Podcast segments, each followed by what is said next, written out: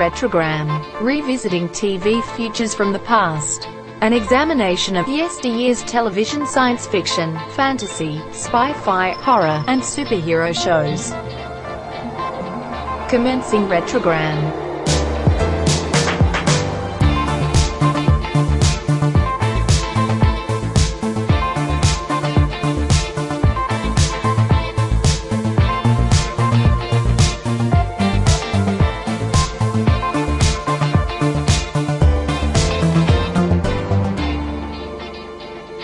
Retrogram number 9060. What did you do during the syndication wars?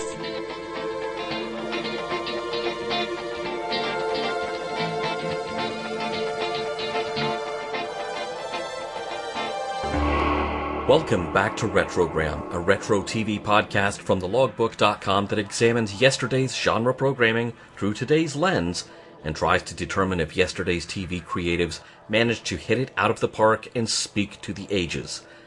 Well, except for this installment, because today we're kind of delving into the business side of TV. And this edition is also kind of a prelude to the fact that the ground rules of the show are changing, meaning this show, Retrogram. There's a meme that's been floating around for ages, you've probably seen it, something along the lines of, I just realized that 25 years ago doesn't mean 1970 anymore, and now I need to go lay down. That's funny stuff, but very true, and I am as guilty of that as anyone. There are parts of my brain that still think I'm 25, despite the fact that my knees and my lower back differ from that opinion in the strongest possible terms. But the fact of the matter is, shows like Highlander, Babylon 5, Star Trek Voyager, seaQuest DSV, The X Files. In their own way, those are now seriously retro. They have either hit or passed their 30th anniversaries, which is kind of insane to even think about. Batman the Animated Series cannot possibly be that old, except that it is. They all are. It's especially crazy to think about if you're like me and you used to work in TV in close quarters with some of these shows. I used to press the play button to show Highlander to everyone on Saturday evenings at the old Fox station in downtown Fort Smith, Arkansas, and that was that was last month, surely? No, it was 3 decades ago. So it's time to keep sampling from the best of the genre and shift Retrogram's format so that it covers the 1970s, the 1980s, and at least some of the 1990s. I kind of dropped a hint about this way back at the end of the Little Black Bag episode, but I'm not sure it was a really clear hint. So, yes, starting in 2023, Retrogram does the 90s too. But when discussing genre shows in the 1990s, discussing how they were made and how they were scheduled on local stations, you're also dealing with an explosion of syndicated programming. I mean, a huge amount of it. That explosion starts from two tenuously connected events. They're kinda sorta related to each other. And if anyone in the back is thinking, but hey, I want to hear about yesterday's TV and how it speaks to today, trust me, we'll get to that part in this very episode because it has a lot to say about today.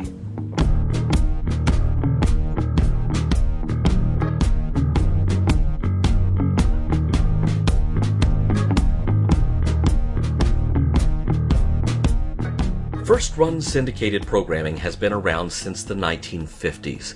It's important to distinguish between first run and any other run. First run means this show is premiering in syndication, and it is not a rerun that previously appeared as network programming. A rerun would obviously be second run. The first major source of first run syndicated TV programming in the US was an outfit called Ziv which offered a wide range of stuff Highway Patrol, Mr. District Attorney, Sea Hunt, Science Fiction Theater, a bunch of them. Ironically, Ziv was the first maker of television shows to hire Gene Roddenberry as a writer. Gene got his start in the 50s working on Mr. District Attorney, moonlighting as a TV scriptwriter while still holding down his day job in the Los Angeles Police Department. So, if you think about it, Gene's first and last TV credits would be in first run syndicated programming. The reason there was such a burgeoning market for independently produced shows as early as the 50s was simple. The upstart TV networks, most of which started as new business ventures undertaken by the existing radio networks, were not programming a full day of TV yet. Everyone was still feeling their way around the new business model of commercial television. TV stations had time to fill, and companies like Ziv existed to fill that gap. Put a pin in that because we're going to see this situation arise again in a few decades. Over time, as the networks accumulated more money and resources, and as television consolidated its place as America's new electronic fireplace of sorts, more programming was created by the networks to fill more of their schedule. There was less demand for syndicated programming. Outfits like Ziv had to adjust. They either had to become studios producing shows for the networks, which is a business model that Ziv pivoted to, producing Bat Masterson for NBC and Men into Space for CBS, or they would go extinct. And as I keep using it as the prominent example, even Ziv could not stave off the inevitable. It was bought out by United Artists in 1960 and eventually ceased to exist as its own entity, with MGM hanging on to a lot of their IP. This meant that throughout the 1960s, the American TV networks really ruled TV in an unprecedented way. They controlled the horizontal, they controlled the vertical, you know the drill. Now, let's get ready for some serious jargon. I, I will try to make this as painless as possible. Fast forward to 1970, and stop me if you've heard this one before, people are starting to worry about the fact that all of their programming, and to a certain extent all of their information, is in the hands of three companies. Keep in mind, in 1970, you're still in the middle of the Vietnam War. NBC was owned at this time by General Electric by way of RCA, you literally have a major television network owned by a company that is also a defense contractor. And each network had a group of usually major market stations that were owned by the networks themselves, officially termed network owned and operated stations, or O&Os. So it's not as if this is a concern that comes out from under someone's tinfoil hat. It is a real point of concern, both then as it is now. And that's when the Federal Communications Commission stepped in with the Prime Time Access Rule, PTAR for short, as well as the Financial Interest and Syndication Rules, or Fin-Syn. PTAR set aside two hours of afternoon and early evening programming that could only be programmed by individual stations and not by the networks. There were also content limitations. Everything had to conform to family hour viewing. A lot of stations aired their local newscasts in this window. Syndicated programming also made a comeback in the form of game shows. This is where reruns of Star Trek became incredibly popular, by the way. The Kaiser Broadcasting Group, which owned independent, non network affiliated stations in quite a few markets, bought the Star Trek rerun package and saw ratings jump significantly. WPIX in New York programmed Star Trek reruns opposite the nightly news and got a 96% increase in their ratings for that hour. Which, you know, I'm hip. Do I want to see news about people being bombed into oblivion, or do I want to see a hopeful future? Even British production outfits like ITC were keeping an eye on PTAR. Space 1999 was specifically and carefully engineered to fit into the primetime access time slot. ITC had hoped to land at a primetime network slot, but when that didn't happen, they definitely took note of the success that Star Trek reruns were having, and in a TV kind of way, Space 1999 was genetically engineered to fit in that same slot. You know, just in case people were growing weary of Star Trek. Which they weren't. Fin-Syn is a bit more complicated to explain.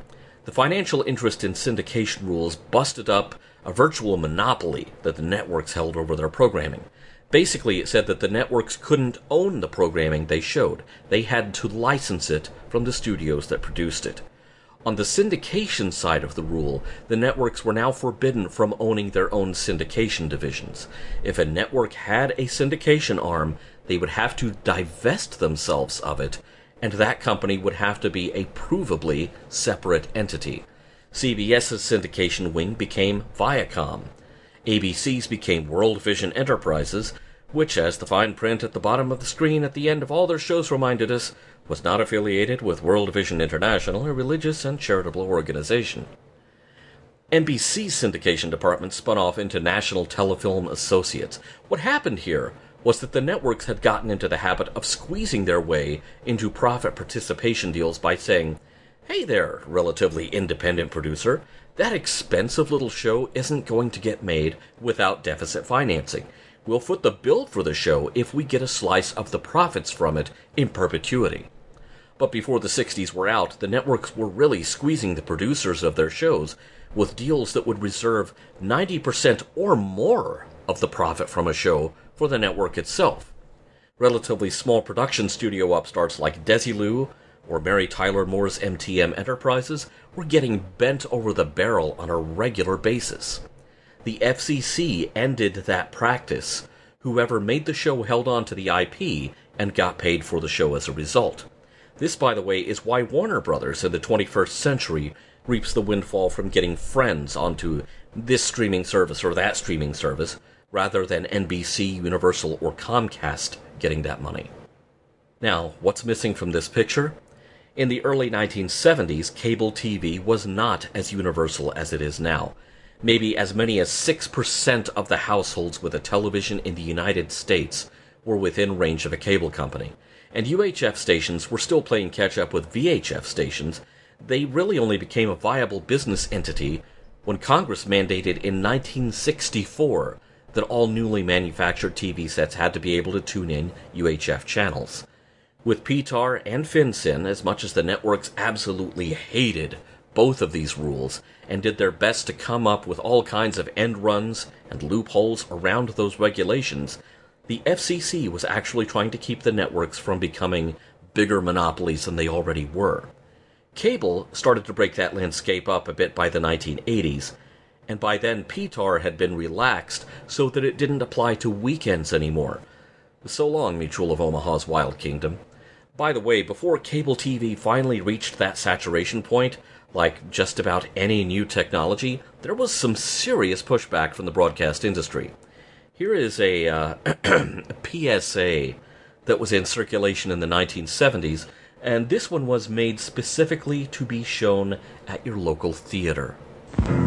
Monsters do have their place in the zoo, in your nightmares, in the deep in your favorite horror movies. But not in your living room, on your TV.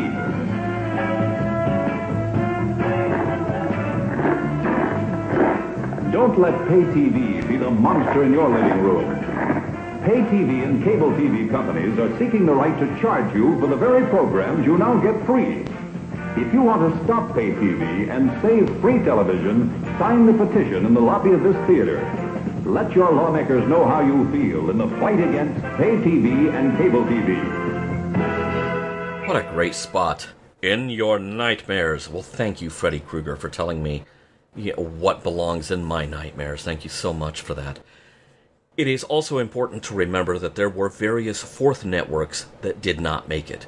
The DuMont network folded in 1956. The NTA Film Network sprung up to fill that gap, with shows like the Mike Douglas interview until it too shut down in 1961. Later in the 60s, you had the Overmyer Network, lasted less than a year. Other attempted network startups like Mizlou Television and Hughes Sports Television were really glorified syndication packages, as were entities that called themselves networks, such as the SFM Holiday Network. Hughes Sports Television was owned by Howard Hughes, by the way, and that was a case where the three established networks were really worried that someone with pockets that deep had entered the chat. They literally feared any indication that Hughes might broadcast anything other than a sporting event, but it never actually got around to happening. The Big Three had created their own glass ceiling that was proving nearly unbreakable.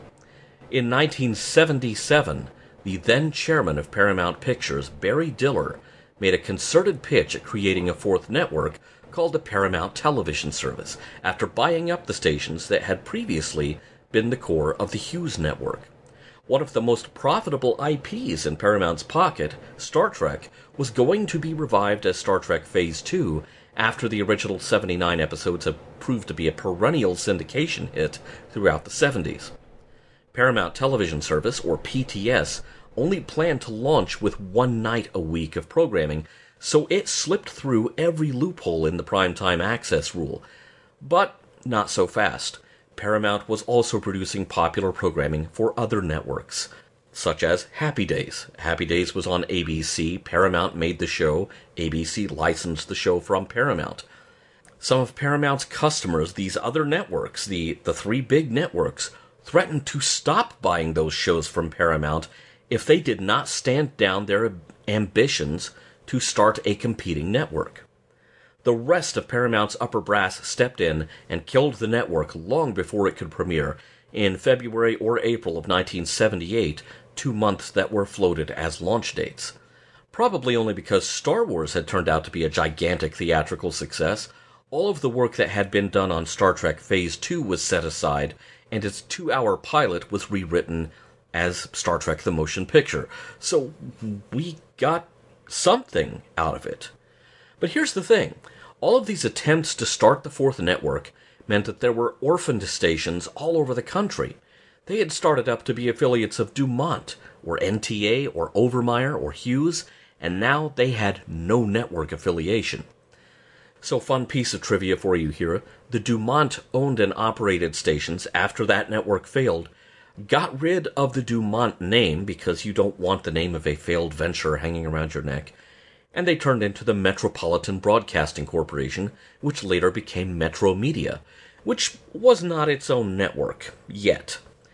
Anyway, all the unaffiliated stations left with wide open schedules by failed fourth network startups were great news for makers of syndicated programming because these were stations that needed syndicated shows from sign on to sign off you know, back when TV stations did sign off, they needed new programming from somewhere to fill all of those time slots because there was no network affiliation to do that. Whether the syndicated shows were first run or aftermarket syndicated packages of shows that had already been on the three big networks, these independent stations, whether their owners had intended for them to be independent or not, they needed programming and lots of it. Enter such syndicated shows as the horror anthology Tales of the Dark Side, or shows like A Current Affair, but what they really wanted was for someone to start another network that they could hop aboard. Fast forward to 1985. Rupert Murdoch's News Corporation buys a controlling interest in 20th Century Fox, the film studio, and then drops two and a half billion to buy out a chain of indie stations owned by Metromedia. Hey, all those former DuMont stations get to try out this fourth network thing again because it was so much fun the first time. There was a lengthy wait while the FCC approved the buyout of these stations, because keep in mind, it used to be that you could not have the same entity own more than one TV station or more than a certain percentage of the radio stations in a given market. But in October 1986, these stations started broadcasting a late night talk show hosted by Joan Rivers produced by 20th Century Fox Television. That one show, the the only thing that the Fox Broadcasting Corporation had to show for its existence, barely lasted into the new year. The Fox network began broadcasting original primetime programming on Sunday, April 5, 1987, with the premieres of Married with Children and The Tracey Ullman Show. One whole hour of programming. The next Sunday night, they added a second hour and a little show called 21 Jump Street. You may remember several retrograms ago we discussed the premiere episode of Fox's Werewolf in July 1987. That was Fox staking its claim to a Saturday night schedule. So Fox was programming prime time on the weekends, but just the weekends. In late 1986, Paramount Pictures had decided to create a new Star Trek TV series with a new cast, and though their initial plans for this included a premise drawn up by Greg and Sam Strangis, Gene Roddenberry reasserted himself as creator of the original show, and Gene, and it has to be said his attorney, cut a sweetheart deal for him to come back and create the new show for Paramount. The studio tried to interest the networks in the new Star Trek as potential network programming, but found very few takers. The only takers they really had were extremely risk averse. CBS wanted a TV movie and then they wanted to see what the reaction to that was before greenlighting a weekly series. Fox was a bit hungrier for high profile new programming, but they only wanted to pone up for 13 episodes, not the 20 or more episodes typical of a network TV season at the time. So Paramount boldly went and decided it would produce the new Star Trek for first run syndication. A more cheaply produced sibling, initially called The 13th Hour, was rebranded as Friday the 13th, the series, since Paramount had the rights to that movie franchise and wanted that show to have a higher profile, even though it was completely unrelated. Paired with the new Star Trek, Paramount now had a very attention getting syndication package on its hands two hour long shows with very recognizable names. It's in the launch of the Fox network and the relaunch of Star Trek on TV that you find the seeds of the 90s syndication boom. And boom it did.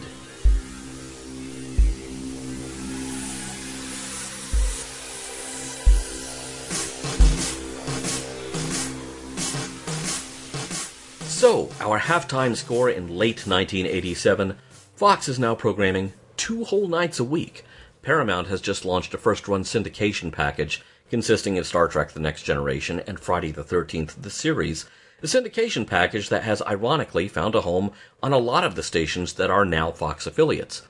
And why not when Fox is only programming two nights a week? They wouldn't expand to a third night until they took over Monday nights at the beginning of 1989.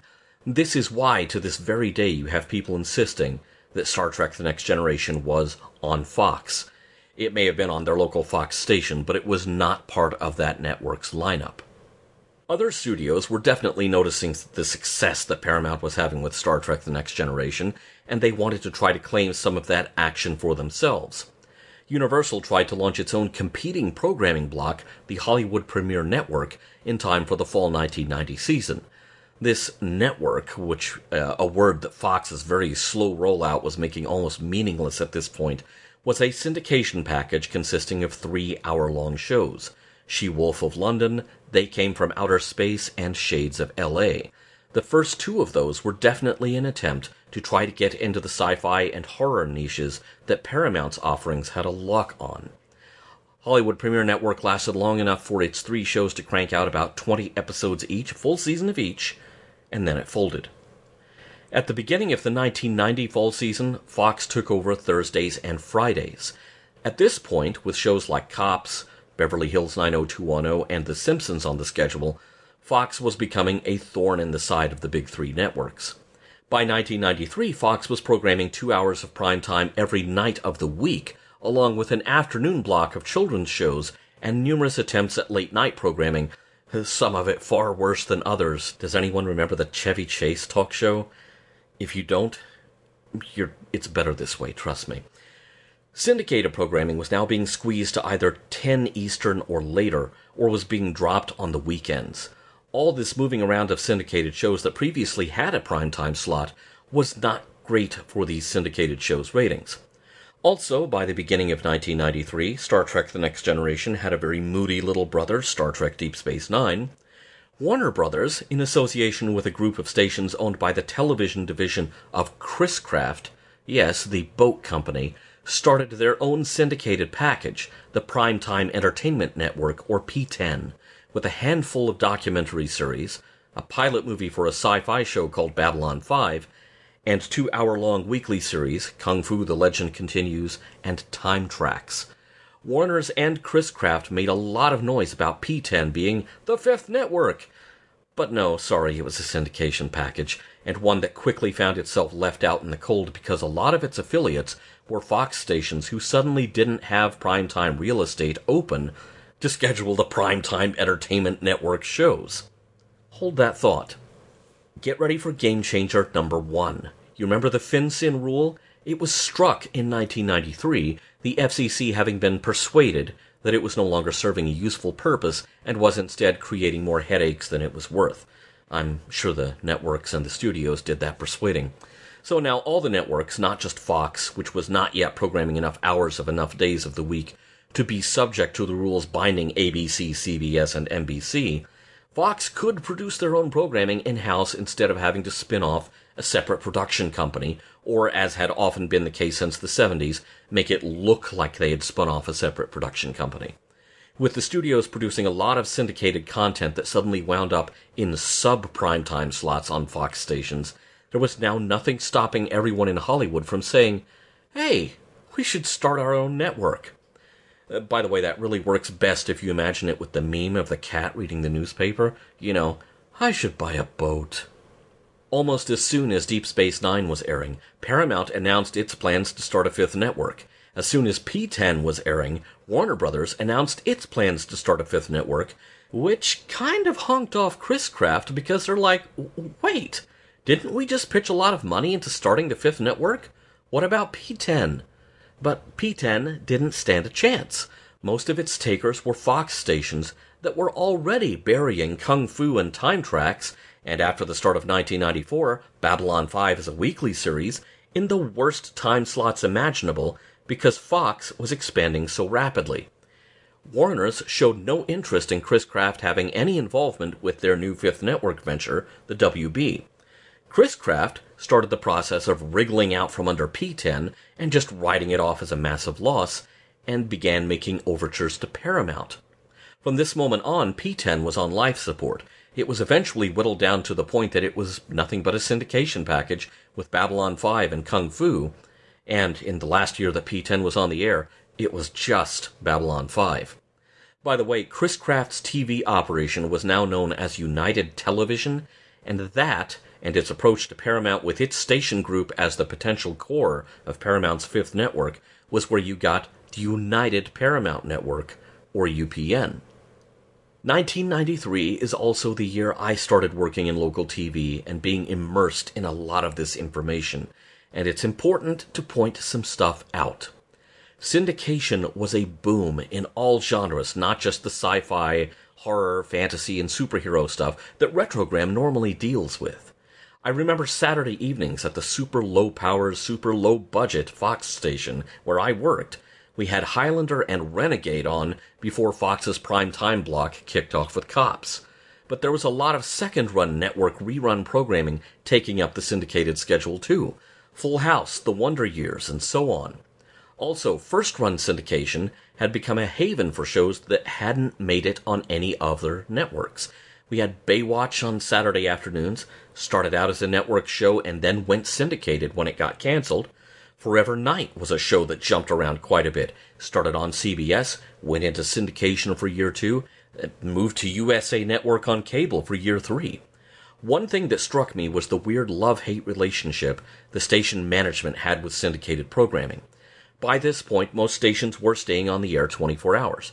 Uh, in our case, instead of signing off, our Fox station went to Home Shopping Network in the overnight hours, which was apparently something they got some kind of minor kickback from. But the owner and manager of the station where I worked absolutely hated sci fi. He would grouse about the fact that he only took on Warner's Primetime Entertainment Network because one of the premiere documentaries was about the Old West, which was a thing that he loved. He totally hated that it became the Time Trax and Babylon 5 syndication package after the Old West series was done. Dude, PTEN said up front, those other things were only 10 episodes and then out. These are our ongoing shows. It's, you know, it wasn't even buried in the fine print. But anyway, so now every syndication package is potentially the fifth network. Paramount announced in the summer of 1993, Now keep in mind, we literally only just finished season one of Star Trek Deep Space Nine, that UPN's big draw card was going to be called Star Trek Voyager to launch in January 95. And the WB? They would also launch in January 95. It's getting kind of crowded in here. And in case you missed it, these new networks are an indication that history has lapped itself. Remember how the 1950s slate of first run syndicated shows was made extinct by the networks, scheduling more and more of each day?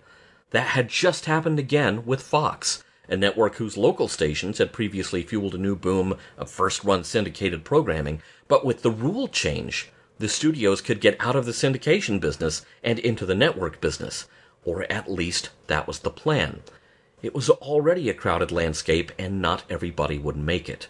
But the good news is, for those who had no big network ambitions, yet, there were at least two bouncing baby networks on the way who had already made clear that they would be starting small like Fox did two nights a week. Now, as we're in the little gap between Fox hitting a seven night a week schedule and UPN and the WB signing on, it's a good time to pause and note that the now very lucrative first run syndication market was obviously becoming a place for genre shows to flourish. And that's why we're talking about this on Retrogram. Going back to the early 80s, early to mid 80s, the production costs of V as a weekly series had nearly bankrupted Warner Brothers TV division. All of its effects were done as opticals on film, basically the same effects workflow used on movies like Star Wars. And this was the same problem that had been experienced by past shows like Battlestar Galactica and Buck Rogers. This was a long, laborious, and expensive way to do special effects, and keeping a TV series on schedule is incompatible with at least two of those things. In 1985, when CBS relaunched The Twilight Zone, a new way of doing effects was developed. Instead of film opticals, all effects would be in the realm of video. That videotape and video effects workflow was enough of a game changer that it's also how all of the new Star Trek shows would be done for the rest of the 1990s, but there was a bit of a trade off there, which we will get back to. The video effects workflow, combined with the arrival of CGI as a tool for television special effects, beginning with shows like Babylon 5 and seaQuest DSV, meant that producing science fiction on a television budget, especially a lower syndicated television budget, was now a thing that could happen. The effects often weren't great. Early CGI for TV has not aged well, but all of these factors, plus even more stations that would need content, meant that series pitches that would not have been picked up by the networks were now getting a chance as syndicated shows. This is really where you had a glut of genre programming. I mean, actually, more happening in a week than you could keep up with, which sometimes worked out pretty well. But I'll tell that story after we hear from our sponsor.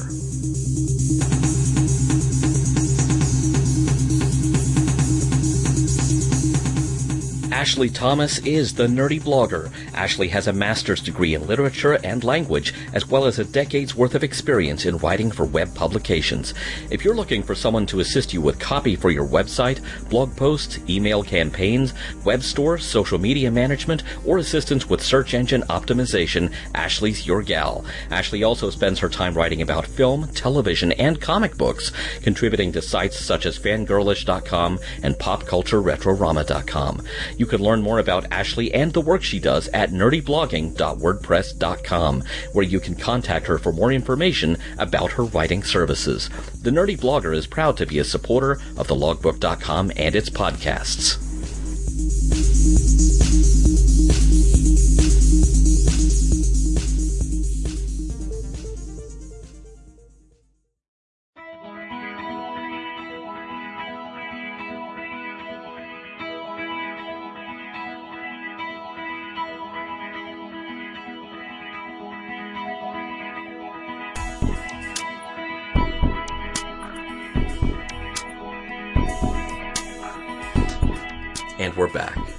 I hope that this is not proving to be a totally boring info dump, by the way. In 1994, Universal Studios' MCA TV division rolled out the Universal Action Pack, which is a great example of the kind of shows that doing effects on videotape and the advent of CGI were allowing to happen. The Action Pack started as a series of made for TV movies that served as a way to gauge audience interest through the resulting ratings in any of the movies as the starting point for an eventual series. Some of the prospective series that went through several TV movies, including attempts to translate Universal movie properties like Midnight Run and Smokey and the Bandit to ongoing TV entities, and Knight Rider 2010, a one off attempt to revive a previous Universal TV series. After getting ample time for a test run with audiences as two hour movies, only two of the shows went weekly Hercules The Legendary Journeys, and the martial arts series Vanishing Sun.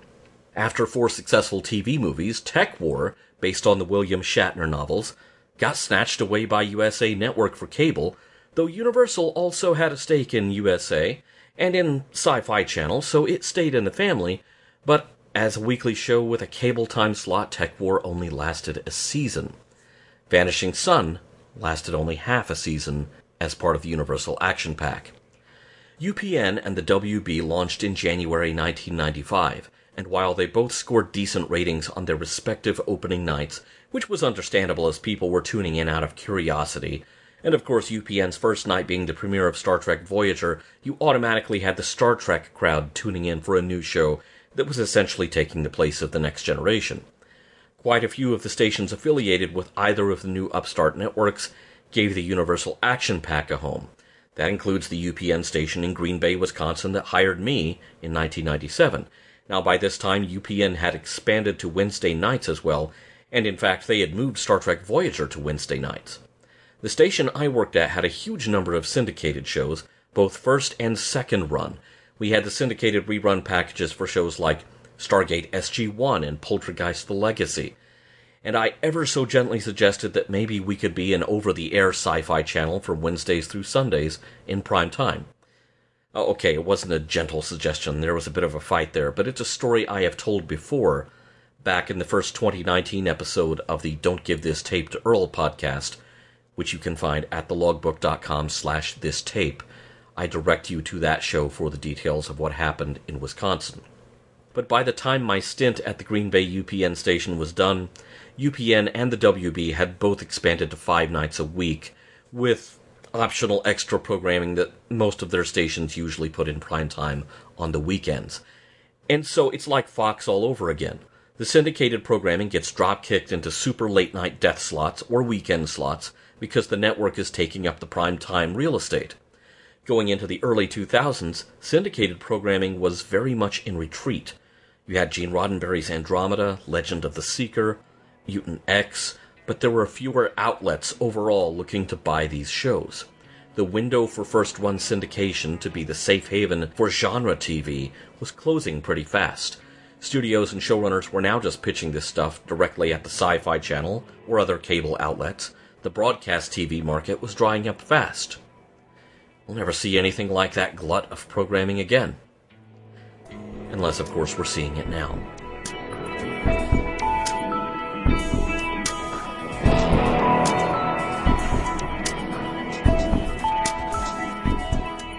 From the vantage point of early 2023, Broadcast Network as a whole is starting to seem kind of quaint. Every studio that had started a network at any point is now at least one foot in the streaming game. Keep in mind that UPN and WB no longer exist. Their historical footnotes up there with DuMont, NTA, Overmyer, Hughes, and the Paramount Television Service. And history has wound up repeating itself again. The big draw for what started out as CBS All Access? A new Star Trek series again, Star Trek Discovery. Disney opened up with the first live action Star Wars series. And rinse and repeat. But as we know now, the streaming service game is entering a phase of attrition, just like the syndication market before it. Not every streaming service will make it. Not every streaming show will make it, even if it seems like a slam dunk. As I write this, AMC is engaging in significant downsizing of its streaming operation. One of its streaming shows that I was particularly fond of, Moonhaven, had been renewed for a second season and then had that renewal rescinded as part of that downsizing. HBO Max has been flailing around wildly for most of the past year, canceling and dropping what often seems like completely random shows in an effort to try to bring their costs under control and even drop kicking recent hits like Westworld off of their service so they can stop paying residuals to those show creators and writers and actors. There's shuffling and downsizing going on at Disney and Paramount. Paramount just announced what sounds like a full merger in every way but name between the Showtime Premium cable service and the Paramount Plus streaming service. And my guess is this means you'll be seeing Showtime stuff on Paramount Plus and you'll be seeing a lot of Paramount Plus stuff on Showtime, you know, for those who just refuse to get sucked into the streaming world and are still on cable.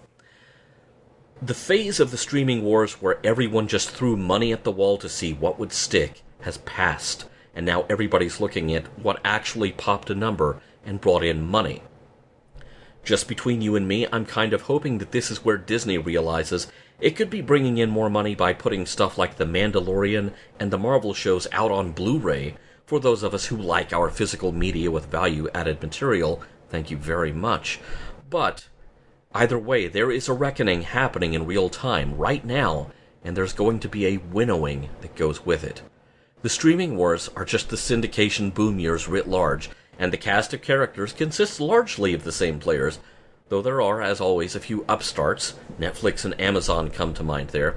And here's the thing at some point, some of the old players are going to start thinking, ah, you know what, screw it. Why didn't we just continue to put our stuff on Netflix and Amazon? And sooner or later, somewhere in an executive suite, someone's going to answer, I don't know, that sounds like a good idea to me. But if Netflix or Amazon is the destination, chances are that there will be less new material produced. That means fewer slots for the kind of shows that you tune into Retrogram to hear about. As much genre TV as it seems like there is here and now in 2023, brace yourself because that may not continue to be the case. Uh, another thing that's also rapidly disappearing with this drawdown of the streaming world is diversity in either casting or staffing on these shows. So, unfortunately, I think that means, you know, we will see the previously diverse streaming landscape turn into a bunch of white guys, which just kind of loops us around to the 1950s again. Sometimes even the shows that are already in the can wind up costing money.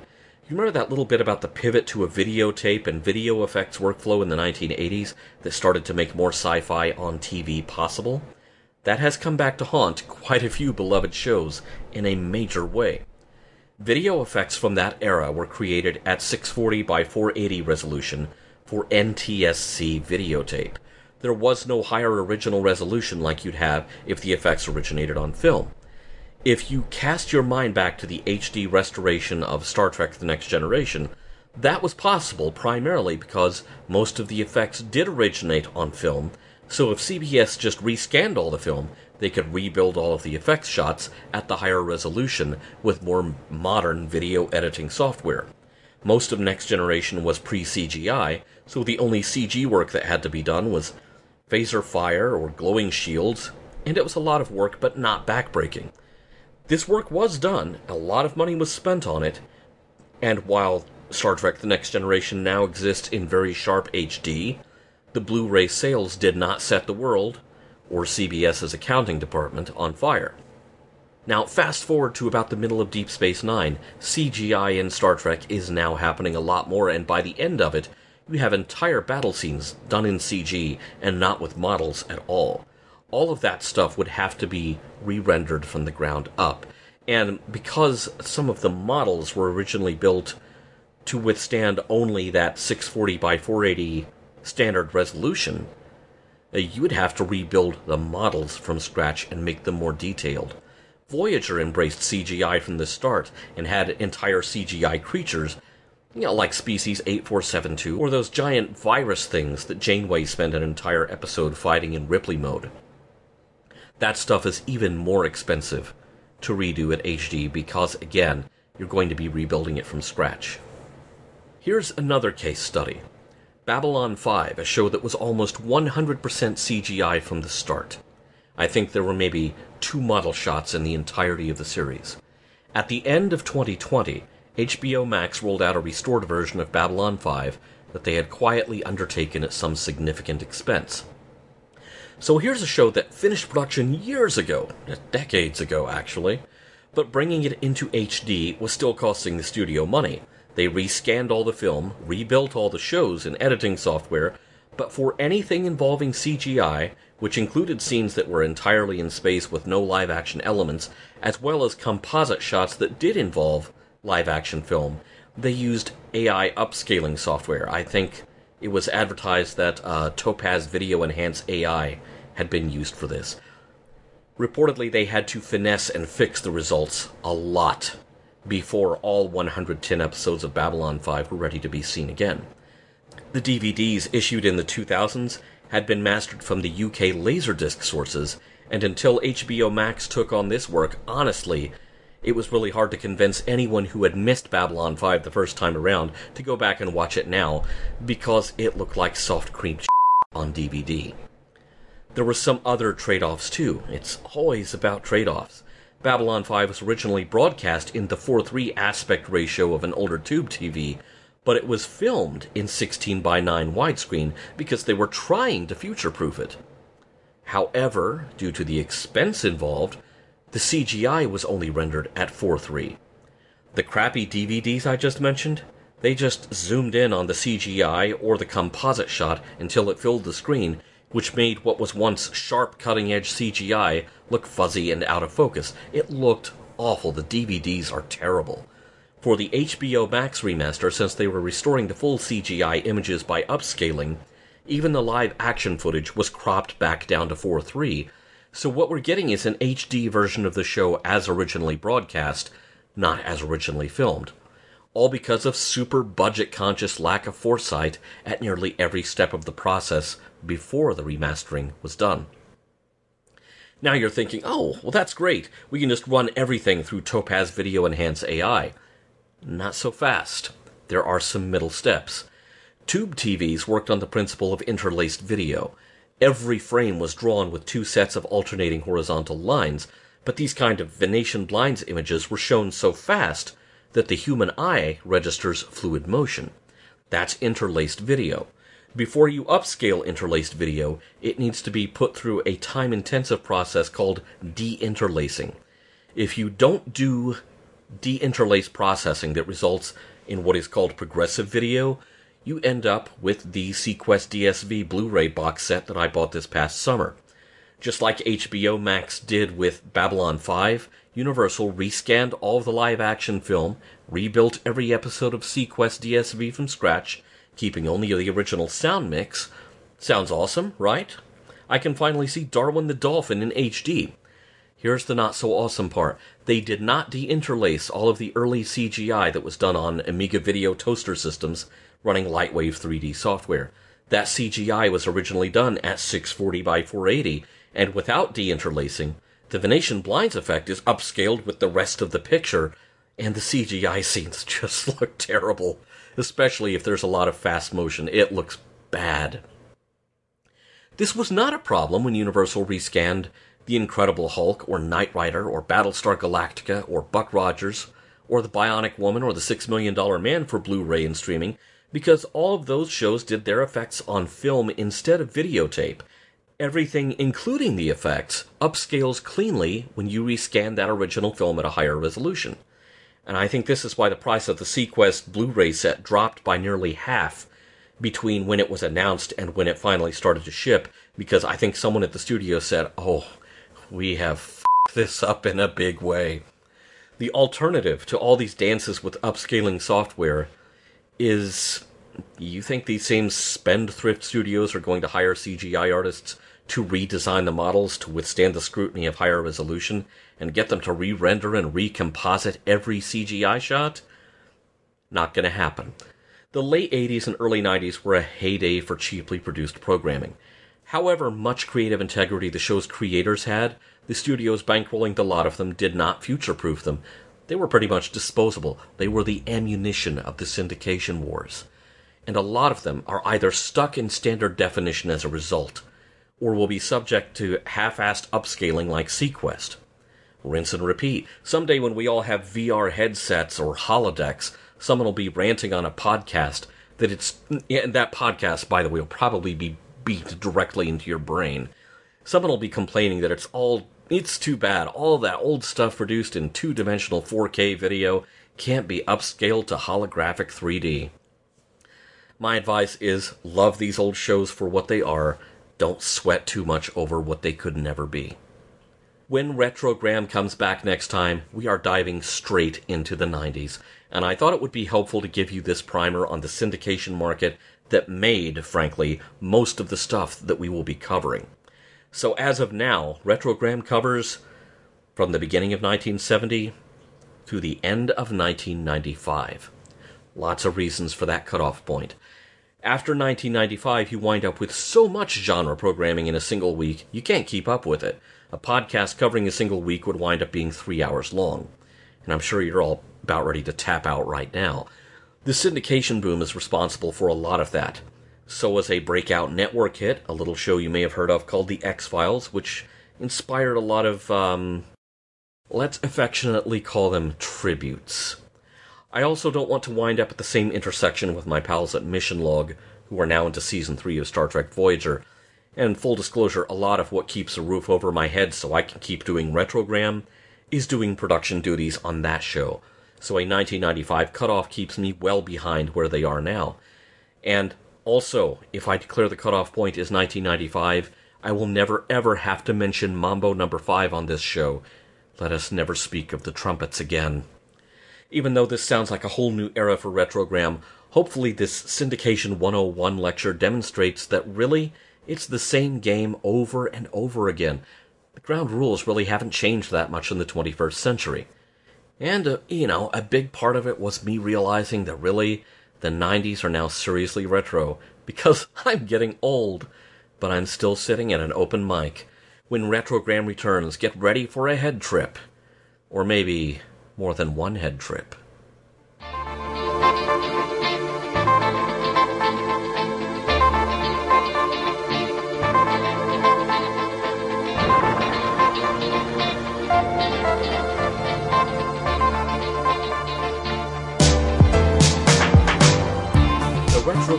Podcast was researched, written, and hosted by Earl Green. The show's theme music was composed and performed by Jazar and licensed under Creative Commons. You can find his work at betterwithmusic.com and at freemusicarchive.org. If you're listening to this and you haven't already joined the ranks of the Logbook's Patreon supporters, now is an excellent time to do so, even if you can only pitch in a little bit. Even that little bit helps keep the logbook.com and the logbook.media and all of the related podcasts and videocasts going. You could be like Philip and Kevin and Ferg and Darwin and Cindy and Icy Robots and Paul and Mark and Charles and Ashley and sign up as a patron at patreon.com slash logbook. The same membership tiers are also available at ko-fi.com slash the logbook if you don't want to use Patreon. You get show notes and occasional outtakes and other fun stuff. And of course, there's the Discord where we all sit around and talk about this stuff further after the shows are over and show lots of cat pictures. That's the best part. You can also use coffee, that's the aforementioned ko-fi.com, if you want to just throw us a one time donation. You can also support the site by buying t shirts, mugs, and even non medical grade face masks and other goodies from our store at thelogbook.redbubble.com. If you need to catch up on Star Trek Discovery, Star Trek Picard, Star Trek Strange New Worlds, Star Trek Prodigy, Star Trek Lower Decks, or, you know, like Star Trek colon everything, and anything else on Paramount Plus, you can sign up for a free week through the links on our site. If you decide to stay as a subscriber, that helps the logbook out a lot. Thank you as always for listening. Retrogram is a production of thelogbook.com.